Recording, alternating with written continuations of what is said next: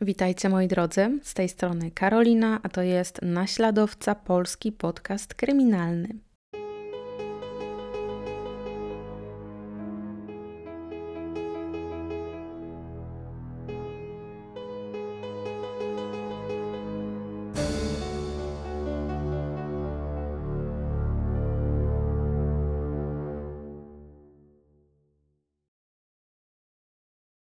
I na samym początku mam od razu prośbę, jeśli nie subskrybujesz, kochany słuchaczu, kochana słuchaczko mojego kanału, to będzie mi bardzo miło, jeśli to uczynisz i dodatkowo klikniesz w dzwona, który to pozwoli Ci otrzymywać wszystkie powiadomienia od YouTube'a, a mówię o tym dlatego, ponieważ zbliżamy się, czy w zasadzie ja się zbliżam krokiem takim wężowym, odstawno-dostawnym do ośmiu tysięcy um, słuchaczy, subskrybentów i bardzo mi będzie miło, jeśli w jakimś stopniu, w jakiś sposób po prostu się do tego przyczynisz.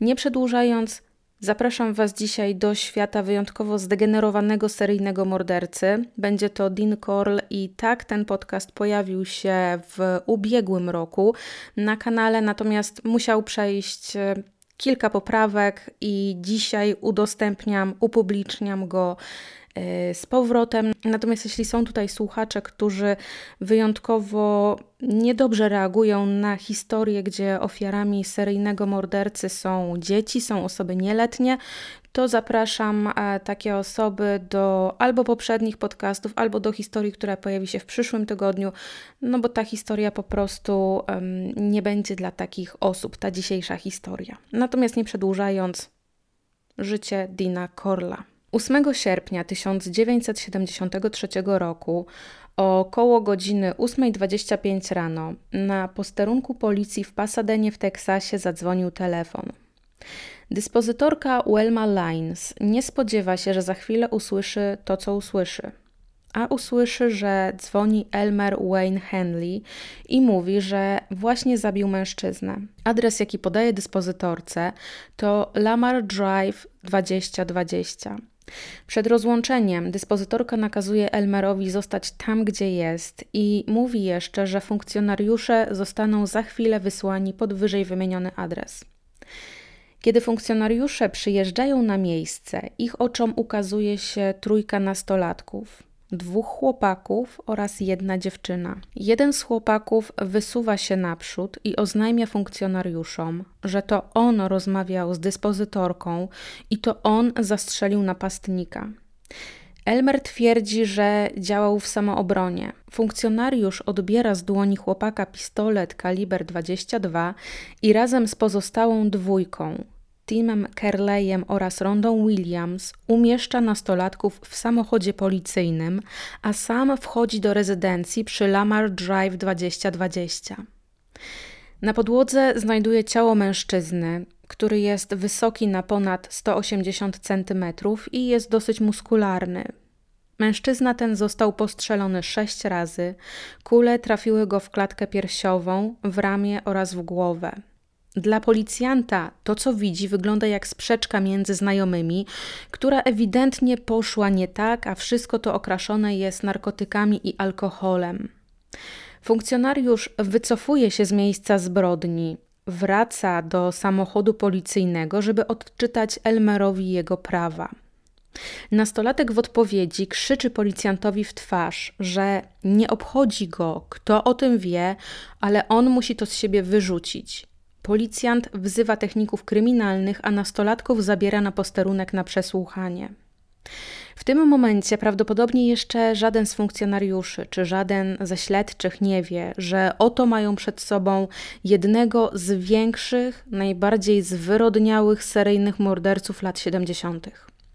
Po dokładniejszych oględzinach już sam dom zaczyna wyglądać coraz dziwniej, a szczególnie sypialnia, w której to na podłodze, na dywanie, znajduje się olbrzymia płachta plastiku. Do jednej z desek przytwierdzone są kajdanki i przeróżne liny oraz sznury. Idąc dalej, śledczy odnajdują duży nóż myśliwski, pokaźną kolekcję wibratorów, taśmę klejącą, jeszcze więcej taśmy klejącej, w zasadzie to całe ogromne rolki taśmy klejącej oraz zwoje plastikowych płacht, szklane rurki oraz wazelinę. Dalej mamy podłużne pudło ze sklejki, w którym zostały wywiercone dziury, które mają spełniać rolę otworów wentylacyjnych.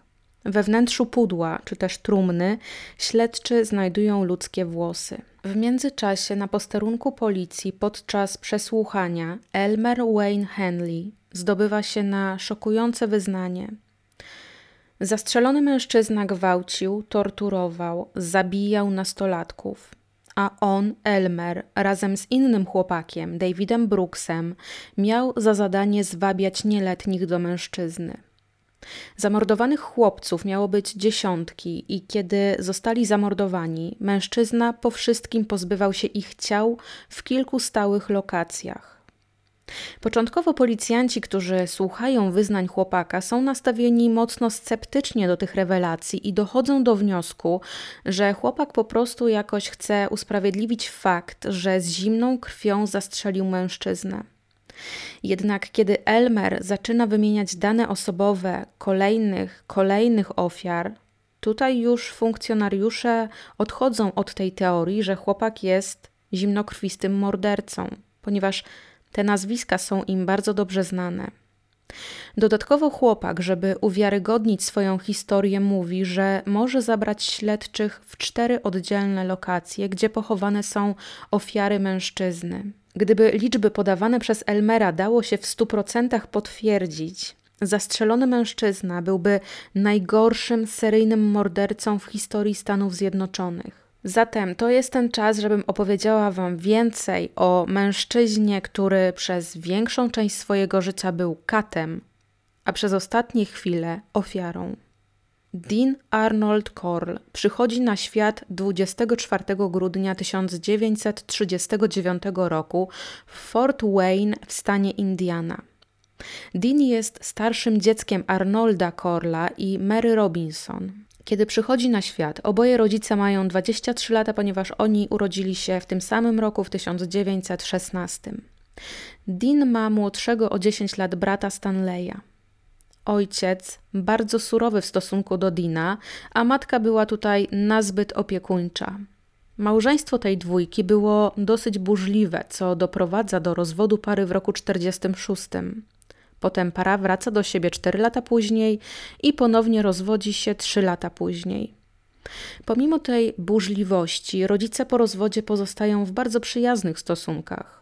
Chłopcy zamieszkują z matką, ale mają stały i bardzo częsty kontakt z ojcem, głównie dlatego, ponieważ matka sprzedaje dom i przenosi się z chłopcami do przyczepy mieszkalnej w Memphis w stanie Tennessee, gdzie Arnold zostaje powołany do jednostki Sił Powietrznych Stanów Zjednoczonych. Po drugim rozwodzie nie ma już trzeciego powrotu Mary do Arnolda.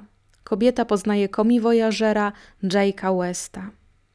Dean jest nieśmiałym i bardzo poważnym jak na swój wiek dzieckiem, które jest raczej samotnikiem, ale kiedy ma okazję spotykać się z innymi dziećmi, wykazuje troskę o dobro tych właśnie innych. W wieku siedmiu lat chłopiec cierpi na jakąś dziwną przypadłość, która diagnozowana jest jako autoimmunologiczna gorączka reumatyczna. Jednak w tysiąc dziewięćset pięćdziesiątym roku lekarz już diagnozuje jego przypadłość jako szmery w sercu i zaleca, żeby Dean nie ćwiczył na wu efie, ponieważ to może pogorszyć jego stan zdrowia. W międzyczasie Mary wychodzi za mąż za Jake'a, sprzedawcę zegarów, i przenosi się do miasteczka Vidor w Teksasie. W sierpniu pięćdziesiątego piątego roku na świat przychodzi córka tej pary, przybrana siostra Joyce Janine. A potem, za radą znajomego, matka zakłada rodzinną firmę cukierniczą o nazwie Pecan Prince, która początkowo ma swoją siedzibę w garażu ich domu. Od początku działalności firmy Dean jest angażowany do pracy, jednocześnie chodząc do szkoły. Razem ze Stanleyem są odpowiedzialni za obsługiwanie maszyn do wyrobu cukierków oraz pakowanie i przygotowywanie ich dla ojczyma, który to sprzedaje je na trasie swojego komiwojażerowania. Największy rynek zbytu dla słodyczy znajduje się w Houston.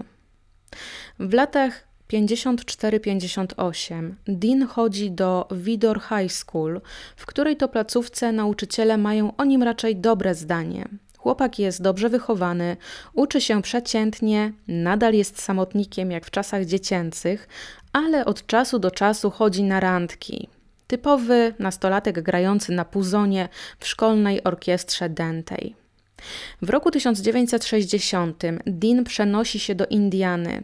Jego matka prosi go, żeby zamieszkał ze swoją owdowiałą babcią. Mieszka tam dwa lata i w ciągu tego czasu wchodzi w romantyczną znajomość z miejscową dziewczyną, która proponuje mu małżeństwo w tysiąc dziewięćset sześćdziesiątym drugim roku i którą to propozycję Dean odrzuca. W tym samym roku wraca on do Houston, ponieważ tam teraz mieszka jego rodzina i nadal pomaga w tym właśnie rodzinnym biznesie. Rok później Mary rozwodzi się z Jake'iem i otwiera nową firmę cukierniczą pod nazwą Corll Candy Company. Także w roku tysiąc dziewięćset sześćdziesiątym czwartym w sierpniu Dean zostaje powołany do Armii Amerykańskiej. Swoje szkolenie podstawowe rozpoczyna w Fort Polk w Luizjanie. Następnym punktem jego wojskowej kariery jest Fort Benning w stanie Georgia, gdzie ma szkolić się, żeby być mechanikiem radiowym. Jego następnym miejscem służby ma być Fort Hood w Teksasie, jednak do tego punktu swojej kariery Corll nie dociera, ponieważ dziesięć miesięcy od rozpoczęcia służby Dean składa wniosek o zwolnienie, ponieważ jest bardzo potrzebny przy prowadzeniu rodzinnego biznesu. Przełożeni przychylają się do tej prośby i Dean Corll zostaje zwolniony ze służby w czerwcu tysiąc dziewięćset sześćdziesiątym piątym roku. Zgodnie z oficjalnymi papierami wojskowymi, Corll służbę pełni bez skazy. Jednak to, czego nie ma w dokumentach, to to, że w głębi swojego serca nienawidził służby w armii. Podobno Corll miał wyjawić niektórym ze swoich najbliższych znajomych, że to właśnie podczas służby w wojsku zdał sobie sprawę, że pociągają go seksualnie mężczyźni i co więcej miał w wojsku przeżyć swoje pierwsze z nimi zbliżenia. Niektórzy znajomi zauważają, że istotnie Corll zachowuje się inaczej niż przed wstąpieniem w szeregi armii, a szczególnie widać te zmiany w stosunku do nastoletnich chłopców. W nowej rodzinnej firmie obejmuje stanowisko wiceprezesa, a Stanley zostaje sekretarzem i skarbnikiem. W tysiąc dziewięćset sześćdziesiątym piątym roku Corll Candy Company przenosi się do nowej siedziby naprzeciwko szkoły podstawowej Helms. I tutaj, w tym miejscu po raz pierwszy na Deana zaczęto mówić Candyman, ponieważ ma on taki zwyczaj, że rozdaje cukierki całkowicie za darmo miejscowym nastolatkom, z naciskiem na miejscowych nastoletnich chłopców. Mówiono też na niego Pied Piper, a wzięło się to z legendy o niemieckim dudziarzu, który pozbył się szczurów, wabiąc je swoją muzyką, a potem, gdy nie otrzymał zapłaty za swoje usługi, no to to samo zrobił z miejscowymi dziećmi. Podejrzewam, że w jakimś kawałku każdy z nas słyszał tę opowieść. W tym samym roku jeden z nastoletnich pracowników nowej firmy rodzinnej skarży się Mary, że jej syn składał mu niemoralne, seksualne propozycje. W odpowiedzi na te informacje Mary zwalnia nastolatka z pracy. Matka nie widzi, albo udaje, że nie widzi, że jej starszy synuś zaczyna być znany w okolicy z flirtowania z nastoletnimi chłopakami.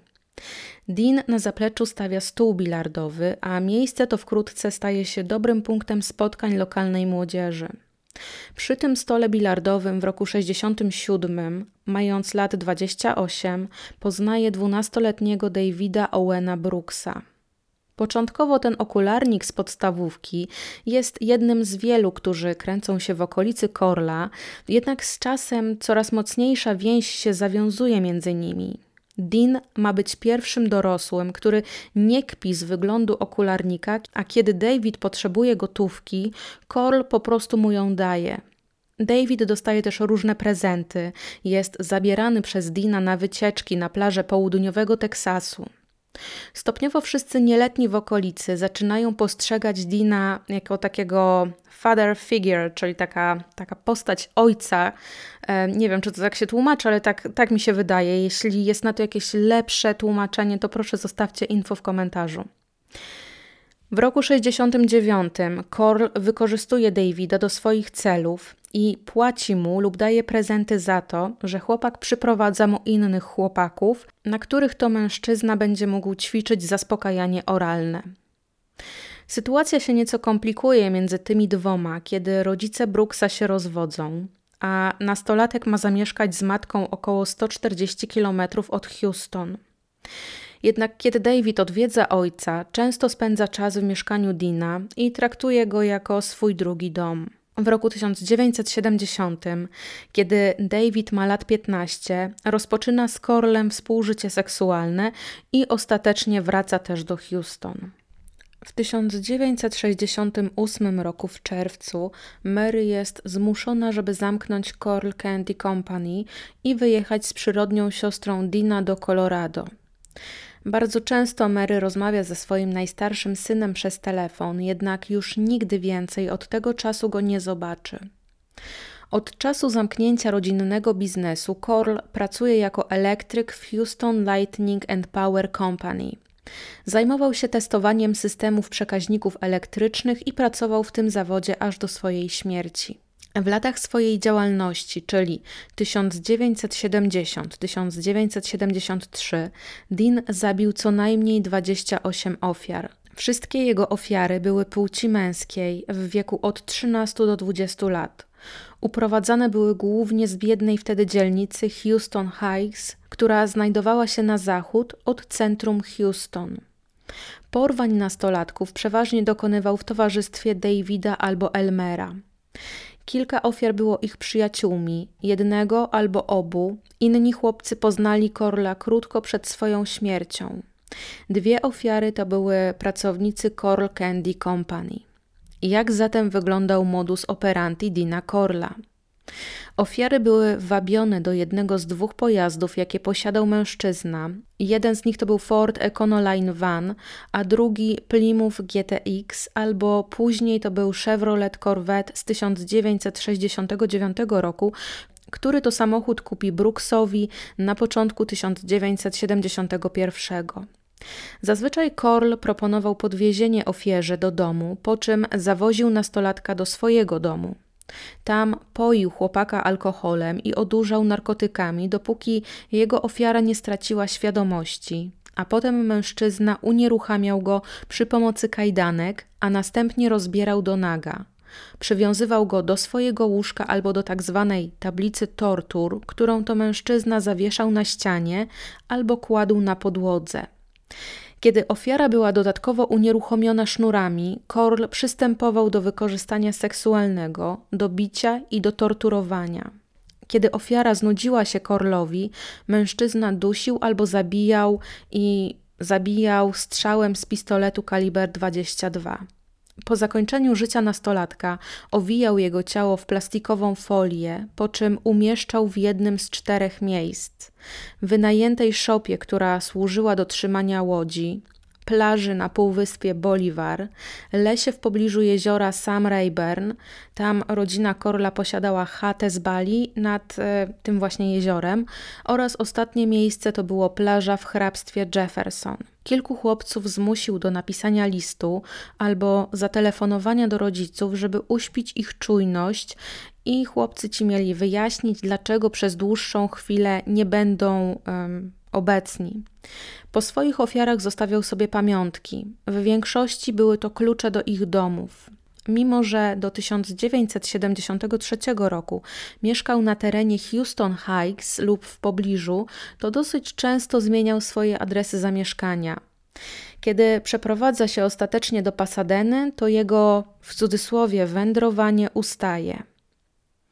Pierwsza znana ofiara Corlla to jest osiemnastoletni student pierwszego roku koledżu Jeffrey Conan.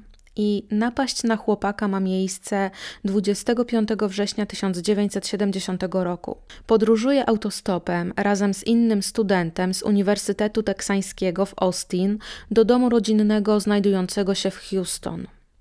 Corll oferuje osiemnastolatkowi podwiezienie do domu, na co on się jak najbardziej godzi. W tym czasie Corll mieszka w pobliżu skrzyżowania Yorktown Street oraz Westheimer Road. Od momentu zaginięcia Jeffrey ma status zaginionego, a do jego ciała śledczy zostają doprowadzeni dopiero dziesiątego sierpnia tysiąc dziewięćset siedemdziesiątego trzeciego roku, czyli prawie trzy lata później, przez Davida Brooksa. osiemnastolatek został pochowany na plaży High Island.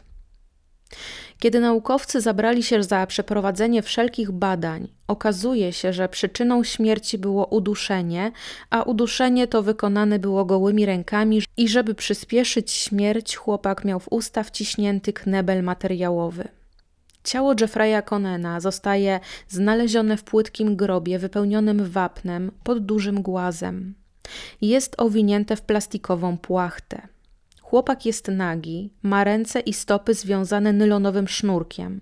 Przed śmiercią został zgwałcony. Mniej więcej w czasie śmierci Jeffreya David natyka się na Corlla, który napada na dwóch nastoletnich chłopców. Chcąc kupić milczenie nastolatka, Corll obiecuje mu samochód, zielonego Chevroleta, oraz oferuje po dwieście dolarów za każdego młodego chłopaka, którego Brooks zwabi do mieszkania Corlla. Brooks akceptuje ofertę mężczyzny i już wkrótce, ponieważ trzynastego grudnia tysiąc dziewięćset siedemdziesiątego w domu Deana pojawia się dwóch nastolatków, James Glass oraz Danny Yates, obaj w wieku lat czternastu. Brooks namierza ich na spotkaniu religijnym w Houston Heights. Po skończonym spotkaniu podchodzi do nich i pyta, czy chcieliby może napić się z nim piwa. James Glass znał Brooksa, ponieważ przyjaźnił się i kojarzył Corlla, tak więc bez wahania się zgadza, a za nim idzie Danny. Kiedy chłopcy weszli do domu Corlla, nigdy więcej już nie byli widziani żywi. W mieszkaniu mężczyzna obezwładnia chłopaków, przykuwa kajdankami do tablicy wykonanej ze sklejki, a potem gwałci i torturuje, zanim ich obu udusi. Brooks pomaga Corllowi pochować ciała chłopaków w grobie, a grób ten znajduje się w szopie, w której mają być trzymane łodzie. Obok ciała Yatesa Corll pochował także przewód elektryczny, którym udusił obu nastolatków. trzydziestego stycznia siedemdziesiątego pierwszego Brooks i Corll namierzają kolejne ofiary. Są to bracia Donald oraz Jerry Waldrop. Tego dnia bracia zostali wcześniej podwiezieni do ich przyjaciela, ponieważ nastolatkowie planowali stworzyć ligę gry w kręgle, jednak kiedy okazuje się, że ich przyjaciela nie ma w domu, no to idą po prostu z powrotem do swojego domu. Nie jest dane im jednak dotrzeć do domu rodzinnego, ponieważ zostają zwabieni do samochodu Corlla, potem zawiezieni do mieszkania przy Magnum Road, gdzie aktualnie elektryk mieszka. Tam zostają zgwałceni, torturowani, duszeni, a następnie pochowani w grobie, który to grób znajduje się w szopie. Na przełomie marca oraz maja tysiąc dziewięćset siedemdziesiątego pierwszego Corll zwabia do siebie trzy kolejne ofiary. piętnastoletni Randall Harvey zostaje porwany, kiedy jedzie rowerem do pracy, a pracuje na stacji benzynowej na pół etatu. Rodzice ostatni raz widzą syna dziewiątego września, jak odjeżdża rano w stronę Oak Forest, gdzie znajduje się jego miejsce pracy. Harvey został zawieziony do mieszkania Corlla przy Magnum Road. Tam chłopak zostaje zabity pojedynczym strzałem w głowę. Kolejne dwie ofiary to trzynastoletni David Hilligist i szesnastoletni Gregory Mali Winkle. Zostają oni uprowadzeni i zabici tego samego dnia po południu dwudziestego dziewiątego maja siedemdziesiątego pierwszego. Wszyscy chłopcy są mieszkańcami Houston Heights i wszyscy zostają pochowani w grobie w szopie. Brooks brał czynny udział w pomocy Corllowi w uprowadzeniu nastolatków. Rodzice zaginionych bardzo aktywnie zabrali się za poszukiwanie swoich dzieci i oblepili ulotkami całe miasto i okolice. Oferowali także nagrodę pieniężną każdemu, kto doprowadzi ich na ślad nastolatków. W akcję poszukiwawczą angażuje się także pewien piętnastolatek, który to nazywa się Elmer Wayne Henley. Elmer przyjaźnił się z trzynastoletnim zaginionym Davidem. Prawdopodobnie wtedy rodzice łudzili się jeszcze, że może to tylko jakiś nastoletni wygłup, chęć podróży autostopem, z grubsza nic złego. Natomiast wszelkie nadzieje ostatecznie zostają rozwiane w siedemdziesiątym trzecim roku, kiedy to ciała chłopców zostają odnalezione, zakopane w szopie Corlla. siedemnastego sierpnia siedemdziesiątego pierwszego Corll i Brooks widzą swoją kolejną ofiarę i jest to siedemnastoletni Ruben Watson Henny, kolega Brooksa. Chłopak akurat wraca do domu z kina w Houston. David zaprasza Rubena na świetną imprezę w mieszkaniu Corlla przy San Felipe Street, ponieważ Corll znowu się przeprowadził. Henny godzi się i niestety jego życie szybko się kończy. Corll go dusi, a następnie chowa jego ciało w szopie. Niecały miesiąc później Corll przenosi się pod nowy adres zamieszkania i jest to Columbia Street numer dziewięćset piętnaście. Pod tym adresem Corll miał zamordować dwóch nastolatków, niestety ich tożsamość do dnia dzisiejszego jest nieznana. Jeden z chłopaków został zamordowany przez Corlla na cztery dni przed pojawieniem się w jego mieszkaniu Elmera Wayne'a Henleya. Kiedy już Elmer pojawił się w mieszkaniu Deana, a jest to zima tysiąc dziewięćset siedemdziesiątego pierwszego roku, ten z jakiegoś powodu postanawia go nie zabijać.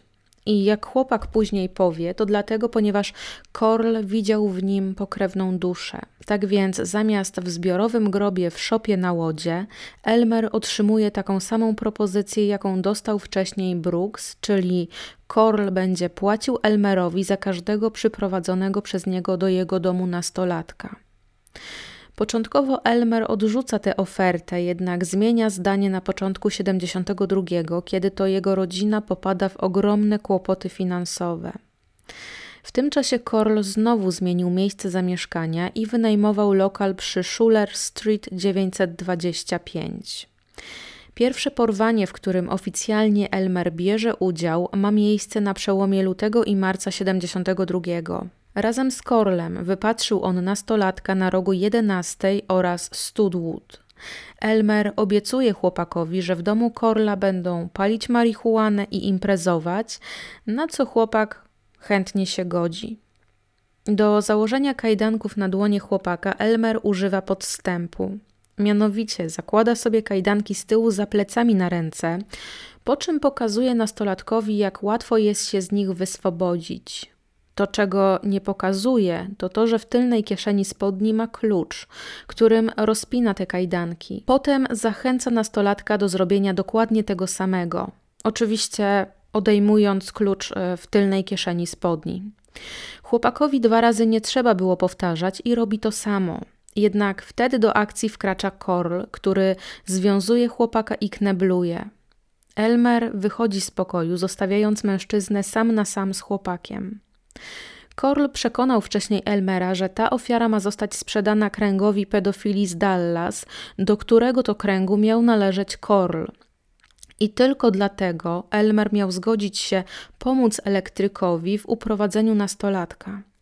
Tożsamość tej ofiary także pozostaje nieznana, a chłopak zaginął dziewiątego lutego siedemdziesiątego drugiego roku, a znaleziony zostanie ponad rok później w grobie w szopie.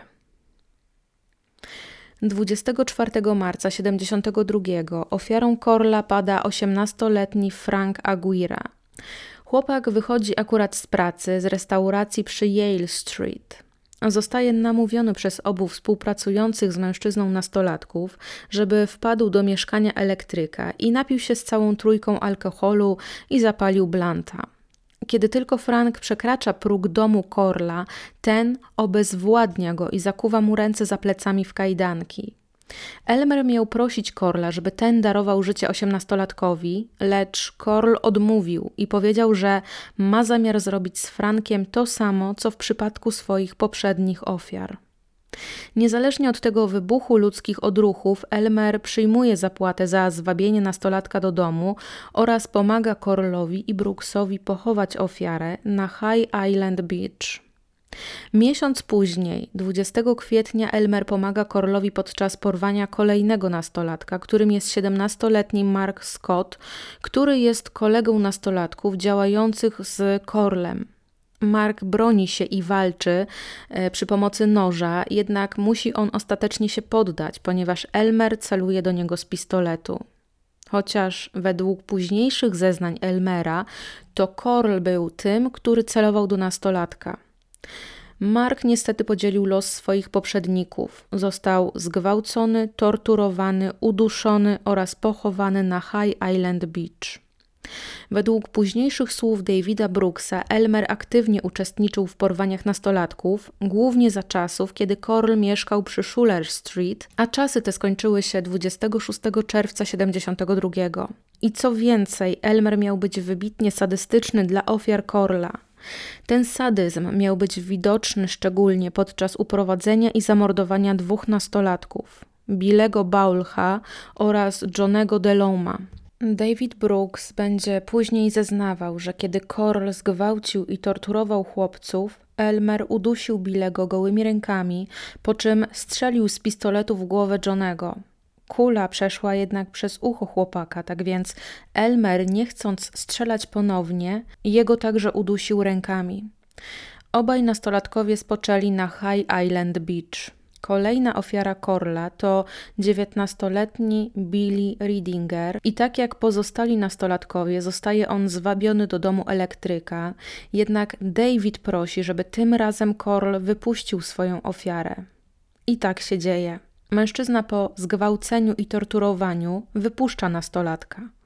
Jednak Corll za ten występek ukarał Brooksa, ponieważ krótko po incydencie z Billim David stracił przytomność po jednej z imprez z Corllem i obudził się przypięty kajdankami do łóżka mężczyzny. Ten wielokrotnie zgwałcił nastolatka, po czym kiedy już osiągnął zaspokojenie, wypuścił go. David pomimo tego incydentu nadal jednak będzie pomagał Corllowi w późniejszych porwaniach. Latem tysiąc dziewięćset siedemdziesiątego drugiego Corll mieszka już przy Westcott Towers i tam zabija swoje kolejne dwie ofiary. siedemnastoletniego Stevena Sigmana, który ostatni raz żywy jest widziany dwudziestego lipca tego roku. Steven wychodził z imprezy odbywającej się w jednym z mieszkań w Houston Heights. Został on później brutalnie pobity tępym narzędziem, a sprawca celował głównie w klatkę piersiową, a potem udusił swoją ofiarę i pochował w grobie w szopie. Miesiąc później ofiarą Corlla staje się siedemnasto- albo dziewiętnastoletni, w zależności od źródeł, Roy Banton. Został porwany, kiedy szedł do swojej pracy, a pracował wtedy w sklepie obuwniczym w Houston. Ciało chłopaka odnaleziono rok później. W ustach miał knebel z ręcznika, który zabezpieczony był dodatkowo taśmą klejącą owiniętą naokoło jego głowy. Chłopak zmarł od dwóch strzałów z broni palnej w głowę. Tych dwóch nastolatków nie zostało zidentyfikowanych i wskazanych przez Davida czy Elmera jako ofiary Corlla, a Steven i Roy zostaną zidentyfikowani jako jego ofiary dopiero w roku dwa tysiące jedenastym. Początkowo Roy zidentyfikowany został jako inna ofiara Corlla, Billy Baulch. Na początku października siedemdziesiątego drugiego Elmer oraz Brooks namówili dwóch nastolatków, Wallego J. Simoneau oraz Richarda Hembry, żeby wpadli na imprezę do domu Corlla. Ci dwaj nastolatkowie szli razem do domu Richarda i bez wahania zgadzają się na propozycje swoich kolegów. Tego wieczora, czyli drugiego października, w domu pani Simoneau dzwoni telefon. Kobieta odbiera i po podniesieniu słuchawki i przystawieniu jej do ucha słyszy głos swojego syna, który bardzo płaczliwie wypowiedział jedno jedyne słowo – mamo. Połączenie zostało w tym momencie przerwane. Dzień później Elmer przypadkowo postrzelił Richarda w usta, a kula przeszła przez jego szyję. Ostatecznie życia obu chłopców kończą się tego samego dnia. Zostają uduszeni i pochowani w szopie na łodzie. Zwłoki tych dwóch nastolatków złożono na dwóch wcześniejszych ofiarach Corlla. Miesiąc później osiemnastolatek z Oak Forest, kolega Elmera, Willard Branch, nagle znika podczas podróży z Mount Pleasant do Houston. Jego ciało zostanie odnalezione rok później w grobie w szopie. Chłopak przed śmiercią został wykastrowany i torturowany. W ustach miał knebel. piętnastego listopada ginie dziewiętnastoletni Richard Kepner. Przed zniknięciem był widziany, jak szedł do budki telefonicznej. Przyczyną jego śmierci było uduszenie, a zwłoki znaleziono na High Island Beach.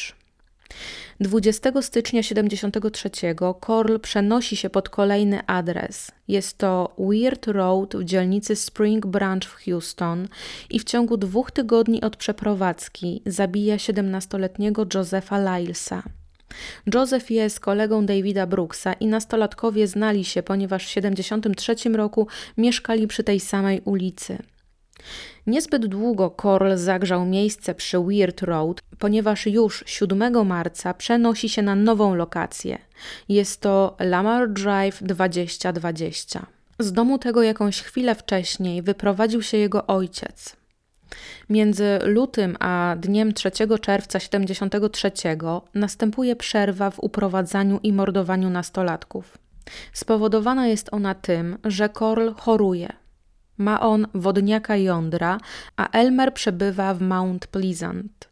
Prawdopodobnie stara się zerwać wszelkie więzi łączące go z Corllem, jednak nie udaje mu się to.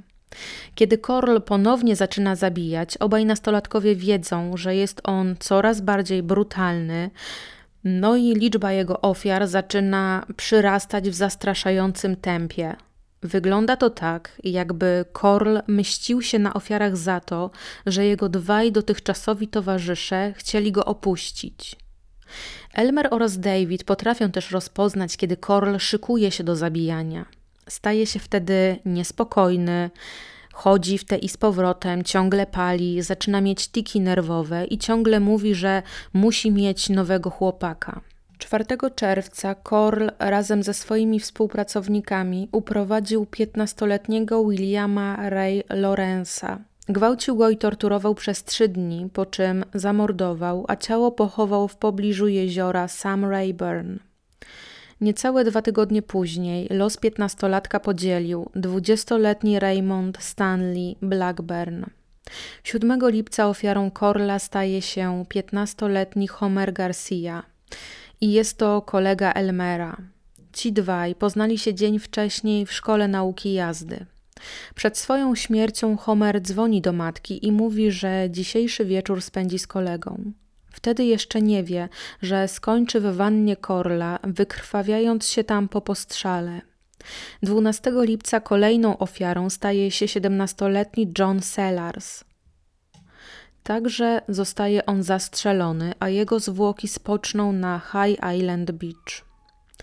W lipcu tysiąc dziewięćset siedemdziesiątego trzeciego roku David Brooks zajął się układaniem swojego życia i poślubił swoją ciężarną narzeczoną, tak więc jedynym wspólnikiem Corlla w tym czasie jest Elmer. Między dziewiętnastego a dwudziestego piątego lipca ofiarami mężczyzny będzie trzech nastolatków. piętnastoletni Michael Baulch, pochowany nad jeziorem Sam Rayburn, oraz Charles Coble i Marty Ray Jones. Tych dwóch mężczyzna pochowa w szopie na łodzie. Tylko w tych trzech porwaniach David Brooks nie brał udziału. I tak, nazwisko Baulch już się przewinęło wcześniej w tej historii, w tym podcaście, ponieważ Michael był bratem zabitego wcześniej przez Corlla Billego. Ostatnią ofiarą Corlla uprowadzoną trzeciego sierpnia siedemdziesiątego trzeciego roku był James Dreymal. Przed uprowadzeniem jeździł on na swoim rowerze, a zwabiony został do domu Corlla przez Elmera oraz przez Davida. Wspólnicy Corlla obiecali nastolatkowi zbieranie butelek, które szybko i łatwo będzie mógł spieniężyć. Po porwaniu cała trójka spędziła w towarzystwie nastolatka czterdzieści pięć minut, jedząc wcześniej pizzę, po czym James został przywiązany do tablicy tortur, zgwałcony, potem torturowany, uduszony oraz pochowany w szopie. I tak docieramy do dnia siódmego sierpnia tysiąc dziewięćset siedemdziesiątego trzeciego roku, kiedy to Elmer przyprowadza ze sobą do domu Corlla dziewiętnastoletniego Timothy'ego Kerleya. Tim ma być kolejną ofiarą mężczyzny. Póki co oni obaj pili piwo i wąchali klej, czy też farbę, żeby odurzyć się oparami. Koło północy wyszli jednak z domu Corlla, żeby kupić coś do jedzenia. I tak podczas drogi do sklepu Tim spotyka swoją koleżankę, Rondę Williams. Dziewczyna mówi nastolatkom, że tego wieczora została pobita przez swojego pijanego ojca. Tak więc Tim sugeruje Elmerowi, żeby do domu Corlla wróciła z nimi także piętnastolatka, żeby ona nie wracała do swojego domu. Nastolatka jest przyjaciółką obu, tak więc Elmer nie protestuje. I wracają we trójkę do domu mężczyzny o trzeciej w nocy. Jednak kiedy Corll widzi Rondę, dziewczynę, w progu swojego mieszkania, to jest bardzo niezadowolony. Odciąga na bok Elmera i mówi mu, że wszystko zepsuł. Jednak Elmer łagodzi gniew mężczyzny, mówiąc, że nastolatka tej nocy została zaatakowana przez swojego ojca, co wydaje się, że Corll niejako rozumie i w końcu cała czwórka zasiada do imprezowania. To znaczy imprezują głównie nastolatkowie, piją piwo, palą marihuanę, a po jakimś czasie do picia i palenia dorzucają wąchanie oparów farby. Świetnie się bawią, a Corll obserwuje ich z boku. I w końcu organizmy młodych ludzi osiągają punkty krytyczne i około piątej rano yy, oni mdleją od nadmiaru tych miksu, tych wszystkich substancji. Kiedy Elmer się budzi, to co jest dla niego dziwne, to to, że leży na brzuchu. Dodatkowo na nadgarstkach ma kajdanki, a jego nogi są skrępowane w kostkach sznurem. Dodatkowo usta ma zakneblowane i zaklejone taśmą klejącą. Ronda i Tim leżą obok Henleya, tak samo jak on, związani, zakneblowani. Dziewczyna jest już rozebrana do naga. Kiedy Corll zobaczył, że Elmer nie śpi, wyjął mu knebel z buzi i powiedział, że ma zamiar zabić całą trójkę, ale najpierw planuje zgwałcić i torturować dziewczynę. Potem zaczął kopać nastolatkę w klatkę piersiową, a chwilę później zabiera Elmera do kuchni i oświadcza mu, że zastrzeli go. Elmerowi udaje się uspokoić Corlla i robi to zapewnieniami, że jak tylko mężczyzna go rozwiąże, to on pomoże mu w torturowaniu oraz zamordowaniu Tima i Rondy. Powodem, dla którego Corll tak mocno wybuchł, był fakt, że w jego domu zjawiła się dziewczyna, co doprowadziło go do takiego stanu, że był on maksymalnie zły na Elmera. Elmer pertraktował z Corllem około trzydzieści minut i obiecał mu, że pomoże w torturowaniu i zabiciu pozostałej dwójki, na co Corll finalnie przystał. Rozwiązuje Elmera, po czym zanoszą oni Tima i Rondę do sypialni mężczyzny, gdzie ofiary zostają przywiązane do tablicy tortur. Ronda leży na brzuchu, a Tim na plecach. Corll każe Elmerowi zgwałcić Rondę, podczas kiedy on zabierze się za Tima. W tym momencie budzą się przywiązani do tablicy nastolatkowie i są w ogromnym szoku, kiedy widzą, w jakim oni są stanie i co się dzieje wokół nich. Elmer pyta, czy może zabrać Rondę do drugiego pokoju, a kiedy mężczyzna jest tak bardzo zajęty, że nie odpowiada chłopakowi, ten łapie za pistolet, celuje w Deana i mówi mu, że nie może już dłużej pozwalać na to, żeby Corll zabijał jego wszystkich przyjaciół, jego wszystkich znajomych. Corll zaczyna zbliżać się do Elmera, który nadal celuje do niego z pistoletu i mówi chłopakowi, że nie ma na tyle jaj, żeby to zrobić. Jednak okazuje się, że Elmer ma te jaja. Strzela i pierwsza kula trafia mężczyznę w czoło. Nie przebija jednak czaszki i Corll nadal chwiejnym krokiem zbliża się do nastolatka, a on oddaje kolejne dwa strzały, trafiając mężczyznę w lewe ramię. W tym momencie Corll chwiejnym krokiem wychodzi z pokoju i uderza w ścianę na korytarzu. Wtedy chłopak strzela kolejne trzy razy w dolną część pleców napastnika oraz w ramię. Corll zmarł tam, gdzie upadł, czyli na korytarzu twarzą do ściany. Po zastrzeleniu Corlla Elmer uwalnia Rondę i Tima oraz we trójkę zaczynają się zastanawiać, co powinni zrobić. Elmer powiedział, że najlepszą opcją byłoby po prostu opuścić miejsce zbrodni, jednak Tim uważa, że powinni zadzwonić na policję, co Elmer później uczynił. Wyszukał w książce telefonicznej numer Departamentu Policji w Pasadenie i nawiązał połączenia. Zanim policja przybędzie na Lamar Drive, Elmer powie jeszcze Timowi: gdybyś nie był moim przyjacielem, dostałbym dziś za ciebie dwieście dolarów. Jeśli Elmer powiedział prawdę o szale zabijania Corlla, to policjantów czekało przeprowadzenie gigantycznego śledztwa. Na posterunku policji w Pasadenie Tim początkowo przesłuchiwany jest w związku z zabójstwem Corlla. Chłopak opowiada, że działał w samoobronie, a zeznania Tima i Rondy potwierdzają jego wersję wydarzeń. Dlatego przesłuchujący Elmera śledczy wierzy, że chłopak faktycznie działał w samoobronie. Jednak Elmer zaczyna dalej opowiadać, że razem z Davidem Brooksem przez prawie trzy lata zajmowali się zwabianiem nastoletnich chłopców do domu Corlla, który następnie odurzał nastolatków alkoholem i marihuaną, a potem brutalnie gwałcił, torturował, zabijał i zakopywał w kilku miejscach. Chłopak opowiada dalej, że początkowo wierzył, że zwabieni chłopcy mają, mają być przekazani do organizacji w Dallas. Jak Elmer dowiedział się z późniejszych wydarzeń, nie było żadnej organizacji, nie było żadnego Dallas, to znaczy organizacja była, ale Corll nie był w ich szeregach i Corll to wszystko, o czym opowiadał, robił sam. Elmer przyznał, że pomagał Corlowi w porwaniach, w torturowaniu, w morderstwach oraz pozbywaniu się ciał ofiar. Potem opowiadał o miejscach pochówków ofiar oraz gratyfikacji za zwabienie nieletnich, jaką otrzymywał on i Brooks. Początkowo policjanci bardzo sceptycznie podchodzili do tego, co usłyszeli od Elmera. Widząc scenę zbrodni, zakładali, że chłopak się po prostu czegoś nawąchał, upalił i nadal jest pod wpływem alkoholu i opowiada im tutaj jakieś bajki niestworzone.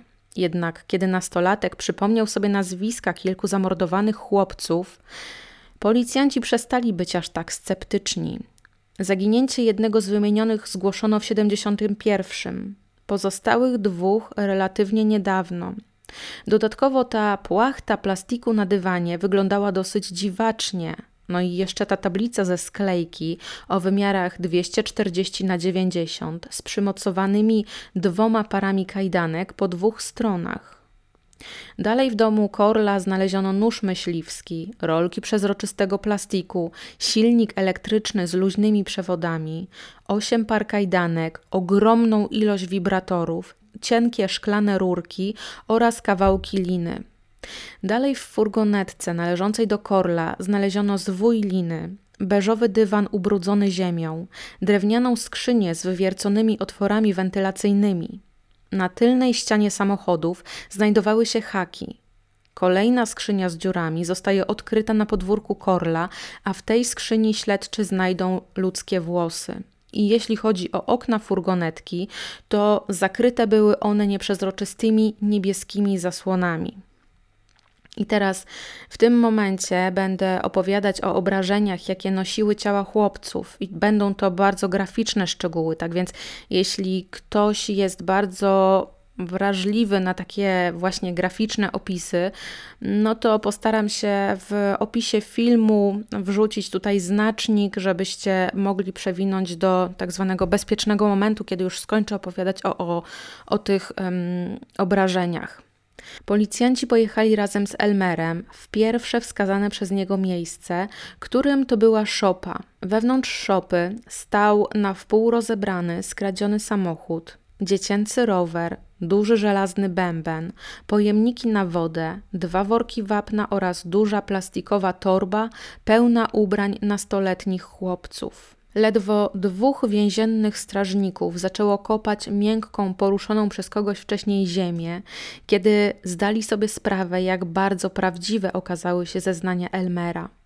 Pierwsze ciało należy do młodego chłopaka, blondyna. Leży na boku, owinięte jest w plastik i zasypane warstwą wapna. Śledczy kopią dalej i docierają do kolejnych ciał. Każde w innym stopniu rozkładu, każde noszące na sobie różny sposób tortur oraz śmierć. Niektóre z ofiar są zastrzelone, inne uduszone, niektóre tylko gołymi rękami, inne mają sznurki nadal owinięte ciasno wokół swoich szyi. Wszystkie ofiary zostały przed śmiercią zgwałcone, a większość nosi na sobie ślady tortur seksualnych. Wyrwane włosy łonowe, genitalia niektórych chłopców nosiły ślady ugryzień. W odbyty ofiary włożone miały różne przedmioty. W penisach chłopcy mieli szklane rurki, które następnie po włożeniu były miażdżone. Wiele ofiar było wykastrowanych żywcem, a ich penisy śledczy znaleźli w zaklejonych plastikowych torbach.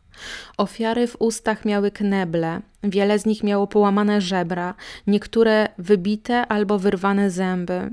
Dwóch chłopców było wyjątkowo brutalnie torturowanych. Był to Charles Coble oraz Marty Ray Jones, którzy zaginęli między dziewiętnastego a dwudziestego piątego lipca. Do tablicy tortur przyczepionych było dwa zestawy kajdanek. Jedna para miała unieruchomić ręce, a druga para miała za zadanie unieruchomić nogi ofiary. Tym dwóm chłopcom mężczyzna przypiął po jednej ręce i po jednej nodze do tablicy i kazał im ze sobą walczyć na śmierć i życie z obietnicą, że ten, który wygra bójkę, będzie mógł odejść żywy z mieszkania Corlla.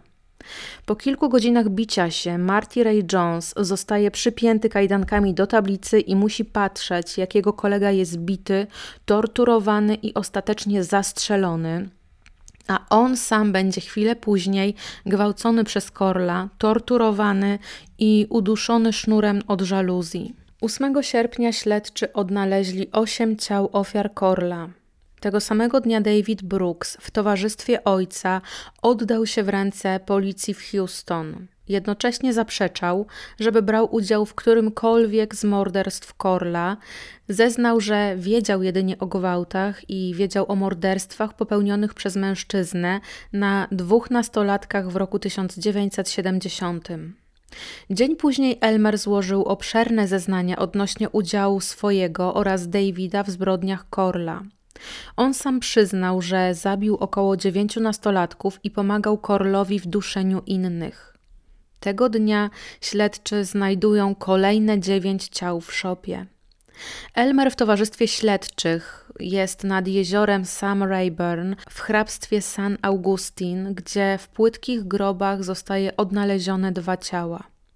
David Brooks zaczyna się łamać i przyznaje, że wiedział i był obecny przy niektórych morderstwach i pomagał Corlowi w grzebaniu ofiar.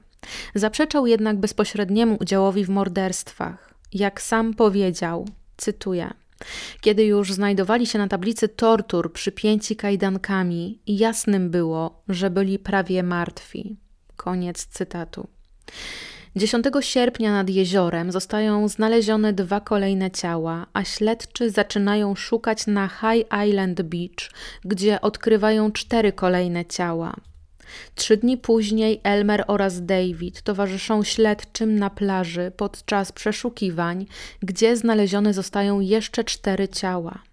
Dwa kolejne ciała zostają znalezione w płytkich grobach wypełnionych wapnem w pobliżu drogi polnej. Wewnątrz chaty z bali nad jeziorem, należącej do rodziny Corlla, policja znalazła jeszcze jedną sklejkową tablicę tortur, rolki folii z tworzywa sztucznego, łopaty oraz worek wapna. Elmer upierał się jeszcze, że jeśli śledczy będą kopać, to znajdą kolejne dwa ciała w szopie oraz dwa ciała w High Island Beach. Bilans zabijania nastolatków przez Corlla na tamten moment wynosił dwadzieścia siedem ofiar. Na tamte lata był to najbardziej krwawy i największy szał zabijania i dopiero w roku tysiąc dziewięćset siedemdziesiątym ósmym, jak się okaże, przebił Corlla John Wayne Gacy i miał na swoim liczniku trzydzieści trzy ofiary. Sam Gacy otwarcie mówił, że inspirował się artykułami prasowymi z Houston o sprawie Corlla. Rodziny ofiar bardzo mocno krytykowały policję w Houston, ponieważ mówiąc kolokwialnie, rodzice byli za każdym razem spławiani, kiedy zgłaszali zaginięcie swoich dzieci. Funkcjonariusze nie widzieli pewnego wzorca ginących nastolatków i mieli na to jedną, jedyną odpowiedź. Twój syn to uciekinier. I tak każdemu zatroskanemu rodzicowi mówili, że po prostu nastolatki są na gigancie i na pewno wrócą, jak im się znudzi. Ojciec zaginionych Donalda oraz Jerego Waldropa skarżył się, że policjanci zlekceważyli doniesienia jego kolegi, który widział, jak Corll grzebał coś, co wyglądało jak ciało w szopie na łodzie. To znaczy nie do końca zlekceważyli, a dokonali bardzo pobieżnego przeszukania, a zgłoszenie o rzekomym grzebaniu zwłok po prostu odrzucili. Elmer Wayne Henley oraz David Owen Brooks zostali osądzeni oddzielnie za swój udział w morderstwach. Elmer został postawiony przed sądem w San Antonio pierwszego lipca tysiąc dziewięćset siedemdziesiątego czwartego roku i oskarżony o sześć morderstw. Został uznany winnym i skazany na sześć wyroków, każdy po dziewięćdziesiąt dziewięć lat, następujący każdy po sobie, co łącznie daje pięćset dziewięćdziesiąt cztery lata. Nie został oskarżony o śmierć Corlla, ponieważ jak orzekli prokuratorzy, chłopak działał w samoobronie. Henley dwukrotnie odwoływał się od wyroku, jednak za każdym razem jego odwołania były odrzucane. Jednak prawnicy Elmera doprowadzili do ponownego procesu, w którym wyrok był taki sam. Elmer odsiaduje swój wyrok w Teksasie i w październiku dwa tysiące dwudziestego piątego roku, czyli już bardzo niedługo, może wyjść warunkowo na wolność. David Brooks stanął przed sądem dwudziestego siódmego lutego tysiąc dziewięćset siedemdziesiątego piątego roku, oskarżony o cztery morderstwa popełnione między grudniem siedemdziesiątego a czerwcem siedemdziesiątego trzeciego. Został uznany winnym jednego zarzutu i skazany na dożywocie bez możliwości zwolnienia warunkowego. Brooks wyrok przyjął na zimno, w przeciwieństwie do jego żony, która w sądzie wybuchła głośnym płaczem. David odwoływał się od wyroku, jednak jego odwołanie zostało odrzucone w roku siedemdziesiątym dziewiątym. I jeśli chodzi o Brooksa, to zmarł on dwudziestego ósmego maja dwa tysiące dwudziestego roku z powodu powikłań związanych z koroną. Prawdopodobnie prawie osiemnastoletni John Sellars nie był ofiarą Corlla, mimo że był przypisywany oficjalnie jako jedna z jego ofiar. John pochowany był w ubraniach, w przeciwieństwie do pozostałych ofiar mężczyzny. Został też zastrzelony czterema strzałami z karabinu, a Corll nie dysponował taką bronią, miał tylko albo aż pistolet kalibru dwadzieścia dwa. Ani Elmer, ani David nigdy też nie wspominali, jakoby John był ofiarą Corlla. Jednak John w chwili znalezienia miał spętane sznurem ręce i nogi, a przed lub po śmierci był wykorzystany seksualnie. Oficjalny spis liczby ofiar Corlla w roku siedemdziesiątym czwartym został zmniejszony do dwudziestu sześciu. Do końca maja tysiąc dziewięćset siedemdziesiątego czwartego udało się zidentyfikować dwadzieścia jeden ofiar. W roku tysiąc dziewięćset osiemdziesiątym trzecim i osiemdziesiątym piątym zidentyfikowano kolejne dwie osoby. W czerwcu dwa tysiące ósmego roku dr Sharon Derrick miała trzy wciąż niezidentyfikowane ofiary z morderczego szału zabijania Corlla. Szacowała, że dwie z nich zostały zabite na przełomie siedemdziesiątego pierwszego i siedemdziesiątego drugiego roku. To były ofiary z Szopy, a trzecia ofiara była z nad jeziora Sam Rayburn i zginęła ona w czerwcu tysiąc dziewięćset siedemdziesiątego trzeciego roku. W październiku dwa tysiące ósmego zidentyfikowano Randella Lee Harveya. Jego zaginięcie zgłoszono jedenastego marca tysiąc dziewięćset siedemdziesiątego pierwszego, yy, dokładnie dwa dni po zaginięciu. Ciało, które zostało znalezione na plaży w sierpniu tysiąc dziewięćset osiemdziesiątego trzeciego roku, dwadzieścia sześć lat później zostaje zidentyfikowane jako siedemnastoletni Joseph Lyles, ofiara Corlla, która odwiedziła jego mieszkanie w siedemdziesiątym trzecim. We wrześniu dwa tysiące dziesiątego, po ponownej identyfikacji i niezależnym śledztwie reporterskim, okazuje się, że jedna z ofiar, Michael Baulch, został wcześniej błędnie zidentyfikowany. Rok później, w listopadzie, okazuje Okazuje się, że błędnie zidentyfikowanym nastolatkiem jest w rzeczywistości Roy Eugene Banton, w czym pomogła analiza próbek D N A. Rodzina Roya zawsze uważała, że nastolatek był ofiarą Corlla i w dwa tysiące dziewiątym roku skontaktowali się z panią antropolog, żeby dobrowolnie przekazać materiały do analizy. W roku dziewięćdziesiątym trzecim ciało Stevena Sigmana zostało błędnie zidentyfikowane jako ciało Marka Scotta. Błędna identyfikacja została dokonana po porównaniu materiału D N A pobranego od matki ofiary. Mimo że szczątki zidentyfikowano początkowo jako szczątki Marka Scotta, nie pasowały do opisu, ponieważ Mark miał blond włosy, a zwłoki posiadają włosy koloru, posiadają jeszcze włosy koloru ciemnobrązowego. I tutaj bardzo mocno Elmer naciskał, żeby zrobić ponowne badanie szczątków i gdyby nie jego upór, taki do samego końca, to Steven Sigmann nigdy nie zostałby zidentyfikowany.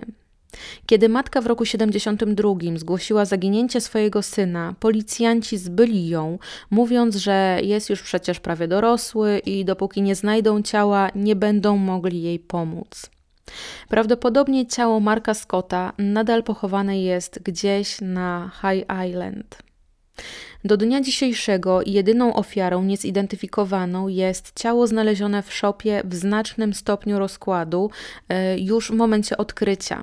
Szczątki miały na sobie kąpielówki, kowbojskie buty, skórzaną bransoletkę oraz koszulkę z krótkim rękawem, co może oznaczać, że ofiara została zamordowana w miesiącach letnich. Pani antropolog wierzy, że nastolatek może mieć na nazwisko Harman albo Harmon, ponieważ takie nazwiska pojawiały się w raportach odnośnie zaginięć nastolatków w okolicy lat siedemdziesiąt do siedemdziesiąt trzy. Ale dr Derrick sądzi, że ofiara może się też nazywać Bobby French, ponieważ pewnego dnia otrzymała anonimową przesyłkę ze zdjęciami zrobionymi na krótko przed morderstwem, czyli przed latem, wczesną jesienią siedemdziesiątego pierwszego i ktoś, kto nadał paczkę, właśnie tak nazwał chłopca widniejącego na fotografiach. W rejonie Houston od tysiąc dziewięćset siedemdziesiątego roku zniknęło czterdziestu dwóch chłopców.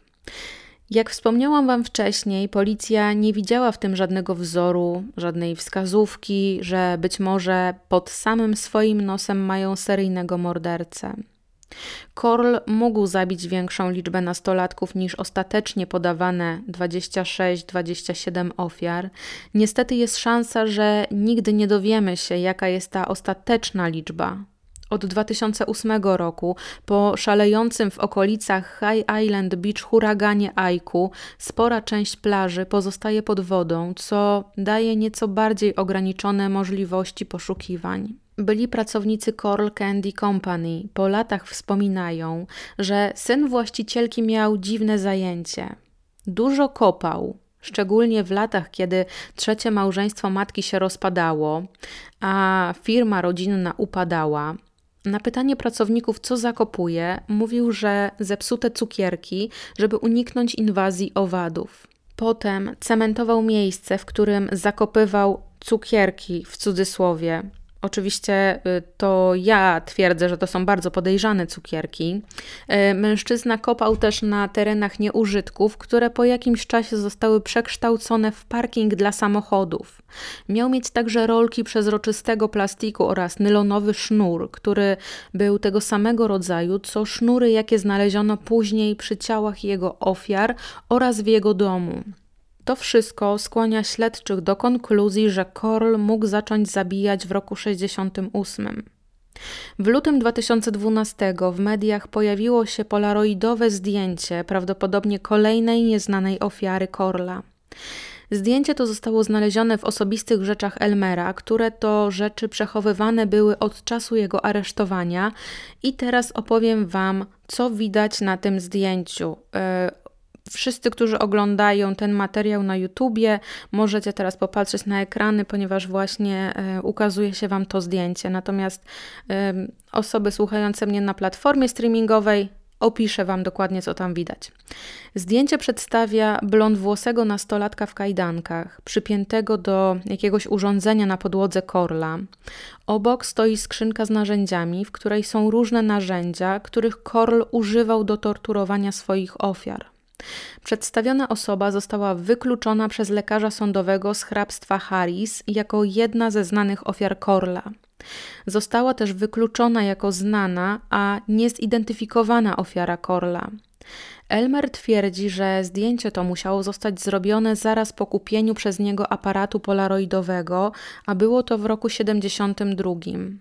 I jeśli chodzi o tego chłopca, to prawdopodobnie został on zabity na przełomie lat siedemdziesiąt dwa siedemdziesiąt trzy.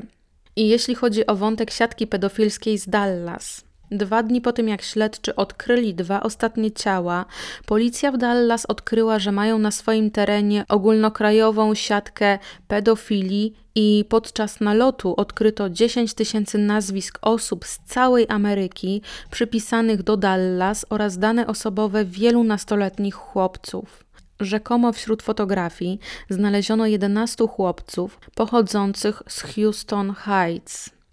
Policja w Houston nie kontynuowała śledztwa w tym temacie, ponieważ według funkcjonariuszy rodziny ofiar już wystarczająco wycierpiały.